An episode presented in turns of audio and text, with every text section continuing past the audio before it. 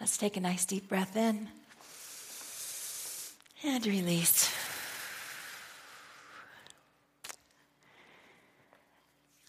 So the Fillmores were amazing people. And if they were here today, they would, they would rank in the likes of Neale Donald Walsch and um, Caroline Myss and Deepak Chopra and Wayne Dyer and the teachers, the modern day teachers that we're all so familiar with. Sometimes when we reference back to Fillmorian teachings, it's difficult because they come to us in the language of the 1800s. And, um, and, and the, the way of speaking was not the same as how we speak today. But this little video that I'm going to share with you um, is references Myrtle. And I think it's a good place for us to start today. So, Myrtle really was the mother of unity. And we hear a lot about what Charles thought. We, we, Charles was a prolific writer. Um, after Myrtle passed away, his second wife, Cora, helped take all of his teachings and compile them. And we have many, many books. We have only many, many books by Charles. We have only a few things from Myrtle. Myrtle's healing letter, letters um, were the kind of the basis of what we have from her. But it was her experience of healing that really founded the unity movement. And I want to share with you a couple of things. And you guys know I don't usually come back to notes, but the things that I want to share today, I want to make sure are said exactly as they were offered. So I want to, I want to share with you before we begin that, that if I asked in this room what unity believes, we would have five principles that most people could recite. But you should know that those five principles were written by Myrtle's great granddaughter. They were not written by Myrtle, they were not written by Charles. They were the sum compilation of what could be gathered from all of the teachings. And that's a very different thing than trying to define exactly what Myrtle and Charles believed. So this is directly from Myrtle. I do not believe in evil, I believe in good. I do not believe in sin, I believe in truth. I do not believe in want, I believe in abundance.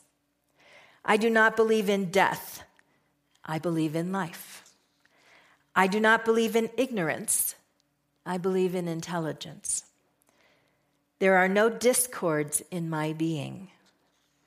Being is peace.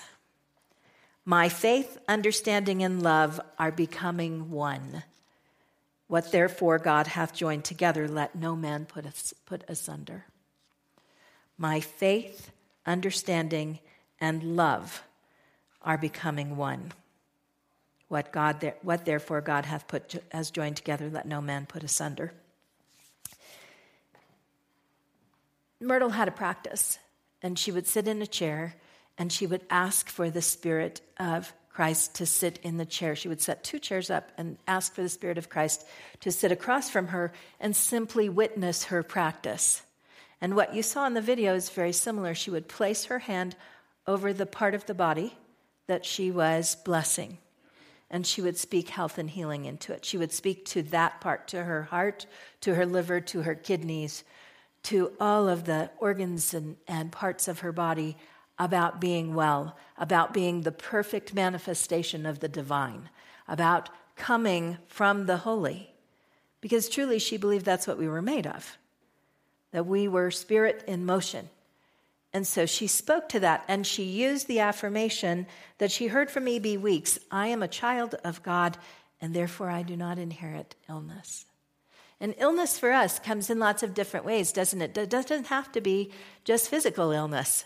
It can be dis-ease in many different areas dis-ease of our mind, dis-ease of our heart, dissatisfaction with our life.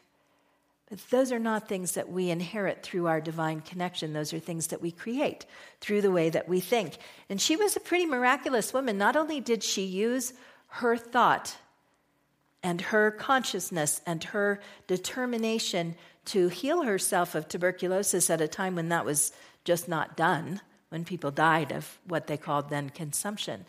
But long after she healed it, when she died at 86, on a Thursday, she walked four flights of stairs up to the writer's loft at Unity, where all of the writers wrote to answer prayers.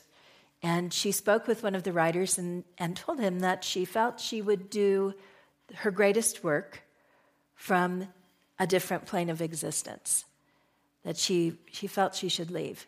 And she went home that weekend, spent the weekend out uh, on the Unity farm because at that time Silent Unity was in downtown, and went out to the Unity farm.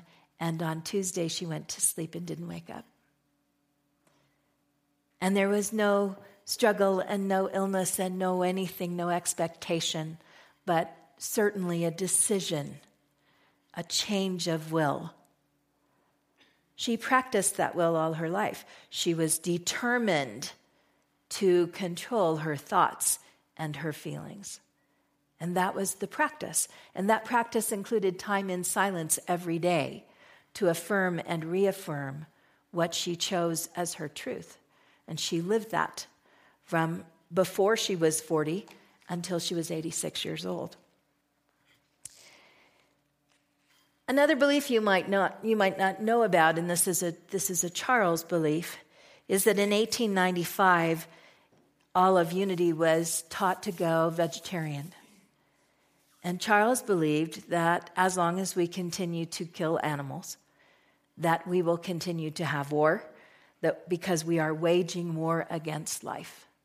And that's a practice that has to do with living in line with what you're thinking, how you control your thoughts and what you do. That has changed a little bit as unity has moved over the years, although unity still teaches vegetarianism and still it's still practiced, the only restaurant at Unity Village practices vegetarianism, um, serves only vegetarian foods. But one of the things that you'll find taught by many Unity teachers is that if we are truly practicing, if we are truly thinking our thoughts, then what we do will naturally move us toward what is right for our body, won't it? And we don't have to force ourselves to do anything. That Spirit will move us if every day we are taking time with Spirit and we're bringing Spirit through. So you don't hear so much about it today because it's changed. Um, the way of approaching it has changed. And Charles was one of those guys that wanted us to, to look at that. Um, Myrtle and Charles, when they first got married, they got married in, in Missouri and they moved to Pueblo. And they ran a real estate company in Pueblo. A lot of people don't know that they spent a lot of time in Colorado. One of the things that I discovered this summer when I was in the archives at Unity Village is that they used to come here for six week spells to teach in Manitou, which is probably how Unity got here. We were, this church was begun in 1922. And uh, during that time, they were traveling around uh, Colorado into Missouri and um, had come out of Texas. And so, uh, interesting, just interesting to think that this church might have been sparked by the teachings of Charles and Myrtle themselves, by people who had come into contact with them in this local area and wanted to take these teachings forward. The teachings that Charles offered then and the teachings that Unity offers now have a lot in common and quite a few differences. And most of us who are who are have spent time studying Unity would tell you that's probably exactly what Charles put in place because Charles believed that things should change and evolve. That what was needed should happen and that we should not be stagnant. So Marcus Bach wrote an overview of unity and this is what he said about Charles's creation of unity. Unity, born in truth and fostered in eclecticism, as Charles Fillmore openly admitted, has taken truth from many sources, for truth is one and universal. Unity's awareness of Christ within would, if one wished, be traceable to the early Christian mystics, whether in the upper room or wherever, And of course, the upper room for unity refers to the disciples, doesn't it? To the 12 powers. Unity's emphasis on an inner light and spiritual interpretation of the sacraments reminded me of Quakerism. Quakers have a time of silence. Unity, like Christian science, puts major emphasis on spiritual steps to physical healing. Like theosophy, it speculated about reincarnation and held it as a hypothesis worthy of consideration. Like Rosicrucianism, it contemplated the idea of cosmic reality and Spirit's all embracing uh, principles. Like traditional Christianity, it thought in terms of the art of deep and sincere worship. Aware, awareness of the astral and psychic manifestations harkened back to spiritualism. Hinduism's emphasis on meditation fit well into Unity's pattern for enlightenment. Home blessings, blessings of the male, and prayers for protection had relationship to Jewish and Roman Catholic sources. That's a pretty broad base for unity, isn't it? So sometimes when we have the um, temptation to think, this is what unity is, here's what we're teaching, we have to slow ourselves down and recognize that unity is a, is a construct that came out of many, many different kinds of teachings that the Fillmore spent time with. And when we talk about our personal mission statement being inclusivity, we are carrying forth the work of the Fillmores. So when we look around this room, we have people who have background in, in, who are Jewish. We have people who grew up Roman Catholic. We have people in here who are practicing Buddhists. We have people who who have practiced Sufism and um, and spent time studying Islamic teachings, we have people in our community who come at this from many different perspectives. And one of our great challenges is to teach in a way that includes all of those perspectives and to learn to, to see that all of those perspectives lace together. That when we talk about, most especially, spiritual inclusivity, we are not doing it away from the teachings of the Fillmores but carrying on the teachings of the Fillmores. The very evolutionary foundation of how we became unity is wrapped up in that. Stevie, would you throw up that slide I asked you for? This scripture, Romans 12 2, is a foundational scripture for unity. Be transformed by the renewal of your mind. Be transformed by the renewal of your mind. What Charles Fillmore did was changed his mind. Charles Fillmore watched his wife heal herself and determined that, she, that if it worked for her, it had to work for everybody else. It had to be a universal truth, or it wasn't a truth at all. When Charles was 12, he fell and he broke his hip and he damaged the growth plate in his hip. One hip was, was uh, one leg was shorter than the other as a result by four inches.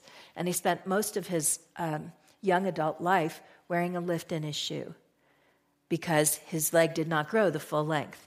So he decided that if Myrtle could heal, heal herself, then he should be able to heal his leg.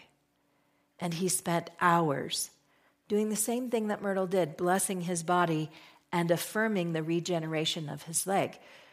We don't know how long it took, but we do know that by the time he died, that his he was walking not with a with a four inch lift in his shoe, but with a half inch lift in his shoe. And so there is some scientific consideration for how much over the age of your over your life how much do you shrink and what happens how does your life how does your body shift but that would be a pretty big shift wouldn't it that he believed that he could live forever if he just figured out how to really live into this belief system and he did his very best and it was one of the great um, one of the great challenges of his life was to express to people that he really believed it was our beliefs that were killing us and that we needed to learn to think differently. And so he worked on it. He said, Perfect health is inherent in divine mind. The Christ in you is your hope of healing. The Unity Advisory Council, which you may not know that we have, the Unity Advisory Council says this is important. If unity has one cardinal teaching, It is that the true Spirit of God to which we all should turn and listen is within us. The true Spirit of God is within us. So, this is a big deal. This is what makes us different. Because most churches that you go to are going to teach you that God is outside of you, not inside of you. When we go into the silence, we go in to find that. We go in to connect with that. We go in to bring forth what is really at the core of our very teachings. And as I say that, I have to be careful because what Charles said is there is no creed. Even though we know that this is what he said, a cardinal teaching, there is no creed and you don't have to believe it. Charles Fillmore said, He who writes a creed or puts a limit to revelation is the enemy of humanity. Creeds have ever been the vampires that suck the blood of spiritual progress in the past, and life can only be kept in the present moment by latitude of thought, tempered always by the power that moves the word, namely love. See what I said about 1989 or 1889 words? What's he really saying? He's really saying you're limiting humanity. You're sucking the life out of humanity if you try and give them a creed and tell them what they're supposed to believe. I can stand up here and speak every Sunday for the next 22 years, and I can't tell you what to believe. I can tell you what Charles believed. I can share with you what Myrtle believed. I can share with you what my experiences are and what I have come to believe. But I cannot tell you what you have to believe. That is your work. And I always share with people that I believe that unity calls to it very spiritually mature, mature individuals. Because if you're not seeking your divine interpretation of life, this will probably not work for you. If you're looking for someone to hand you God on a silver platter, this will probably not work for you. If you're expecting unity to tell you how you should think and me to know what is best for you, this will probably not work for you. This is a home of seekers. This is a place for you to explore what is true for you. And when we as a community say to someone, Oh, that's not really unity, you're not thinking in a unity way, you're not doing that in a unity way. That's not how we do things in unity. And believe me, that happens here. I hear about it. When we do that, we're practicing metaphysical malpractice. We are forgetting where we came from. When Mark and I were in India in 2009, we were in a temple of Ganesh and we were talking with someone, with one of the monks there, and he said, We have 30,000 names and faces for God. God, Goddess. And I said, 30,000. How do you keep track of 30,000 gods and goddesses? And he said, No, it doesn't really work that way. That's not really what it means. What it means is if you say to me, I was sitting over there next to that tree, and the voice of God came to me, I felt God in that place, then I will go and listen for the God you experienced there. And if someone else tells me there was God in this rock. I will go to that rock and I will be present. If it comes through another person, I will go there and I will be present. That's really what we have, isn't it? We have the opportunity to listen to each other here and hear all of the different faces and ways that the Holy presents. If we listen to each other rather than correct each other. And it really is core to our basic teachings that we have that spiritual freedom. Dell deChant, who was a unity minister and professor at the University of Florida, wrote this The first and effectively only doctrine of unity is the doctrine of spiritual freedom. Unity is perhaps the largest religion in the world without canon, creed, or doctrine. Its principle and in, in its principle and practice, there are no normative teachings. The looseness of unity doctrine means that the literature of and about the movement gives only a partial picture of unity's only of unity's actual practice. Unity is creedless then. not so much because there are no normative teachings, but because the philosophy is open ended and flexible. This allows for shifts in the religion where there are social shifts in culture. This religion has shifted over the years. In 1889, when Unity started, we were in a very different world, weren't we? What was happening in 1889? In Colorado, we were still protecting ourselves from indigenous tribal invasions. We were still fighting savages. That's what we believed. If we were in those tribes, we were fighting invasion. People from, from these native lands were being moved onto reservations. People were coming across because of the gold rush. This country was at a very, very different place, and a new religious philosophy was not well received. If the, if the Fillmores had been alive now, they might speak much more in quantum physics than in biblical interpretation, because that's where the cutting edge is, isn't it? There are many, many things that have changed over the years that still provide a language for us. And unity is also very flexible and very changing.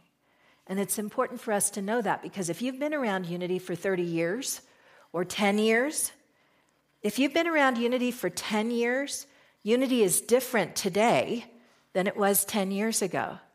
In 2008, Unity made a big shift. It changed its logo, it did a big national marketing research project, and it found out that there are some words that don't work well in today's culture for bringing people to church. One of them is church. So they asked their ministers to stop referring to unity as a church. Are we a church? No. We're a spiritual center. Are we a church? Yes and no. yes, we are, and no, we're not, depending upon who you ask and why.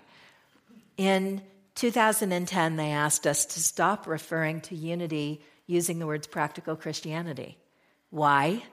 Because the words practical Christianity were getting in the way of inclusivity. And inclusivity is what is believed to be needed in the world right now. What we need is to find a way to blur the black and white lines we've created between ourselves. And so Unity's focus has shifted somewhat. It, I came in here in 2011 I came in with a really strong background in interfaith ministry, and you will be surprised to know that there are a number of people that think the shift that has taken in our unity church is because of me. But it's because unity is shifting. Because the teachings of unity are designed by Fillmorian basic uh, practices to shift to the needs of society. Charles and Myrtle gifted us with spiritual freedom so that we could evolve to provide what was needed in the world, what was needed now, not what was needed in 1889 or what was needed during the Depression or was, what was needed during the World War, but what was needed right now. And if you go back and look at the teachings of different teachers and compare them to historical activities in our country, you'll find that the teachings have evolved as we've gone through according to what is needed. So, what is happening in unity right now is not happening by accident, it's happening by premise. It's the premise that Charles and Myrtle put in place that we would always be relevant. So, do we toss away everything Charles and Myrtle taught? No. Because the foundational things that they experienced in life are still the foundation that we use in our practice they're still foundationally true.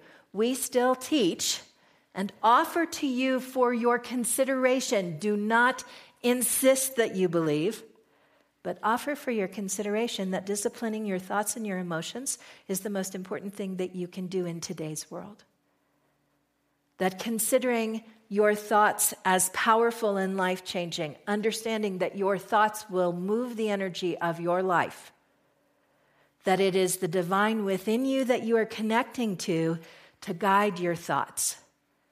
These are principal teachings. We still practice meditation and affirmative prayer because those are the things that worked for Charles and Myrtle. And if they worked for Myrtle, like Charles practiced, they better work for all of us, right? Otherwise, it's not truth. So we are unity and we're different unity. And we are evolving together. And your opinions about what unity is to you are important to share.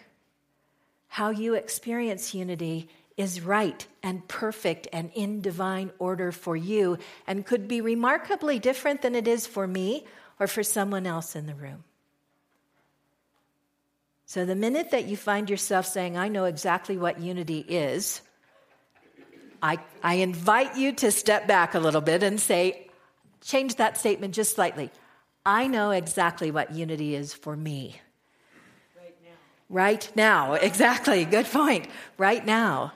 Because it can be evolving and changing. And if you think you're sitting in this room and unity isn't right for you and what you believe isn't unity, if you are simply walking in your own true heart, what you believe is the most unity you can ever be. I have a few quotes for you. These are all from Charles and Myrtle. Myrtle said, Sometimes we pray to a God outside of ourselves. It is the God in the midst of us that frees and heals. Charles said, Here is a mental treatment guaranteed to cure every ill that flesh is heir to. Sit for half an hour every night and mentally forgive everyone against whom you have any ill will. Myrtle said, We have a very decided part. We are to, t- to cease worrying and being anxious, thinking and speaking of the past and of the apparent lack and idleness. We are to concentrate all our attention upon the truth of God and the truth of our own being, upon the very things we would see taking place in our lives. We cannot do this so long as we have negative thoughts in our hearts. And Charles said, The true church is not made of creeds and forms, nor is it contained in walls of wood and stone. The heart of man is its temple, and the Spirit of truth is the one guide into all truth. When men learn to turn within to the Spirit of truth who is in each one for his light and inspiration, the differences between the churches of man will be eliminated, and the one church will be recognized.